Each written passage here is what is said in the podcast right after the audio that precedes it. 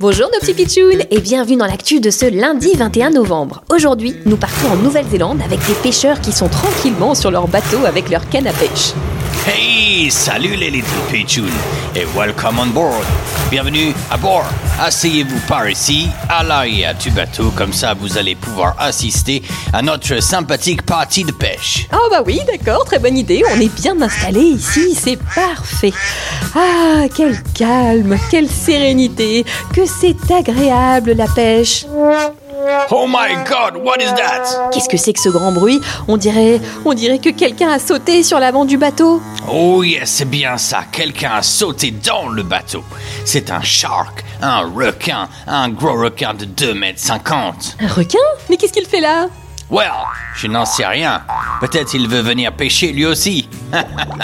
c'est un requin mako, un famous requin sauteur. Un requin sauteur? Mais comment ça? Oui, il peut faire des bonds jusqu'à 6 mètres. Mais, mais on va le laisser là, sur le bateau, avec nous? Yes, peut-être on peut lui prêter aussi une canne à pêche. Attendez, je crois qu'il essaye de dire quelque chose. Quoi? Quoi? On comprend rien avec ses grandes dents.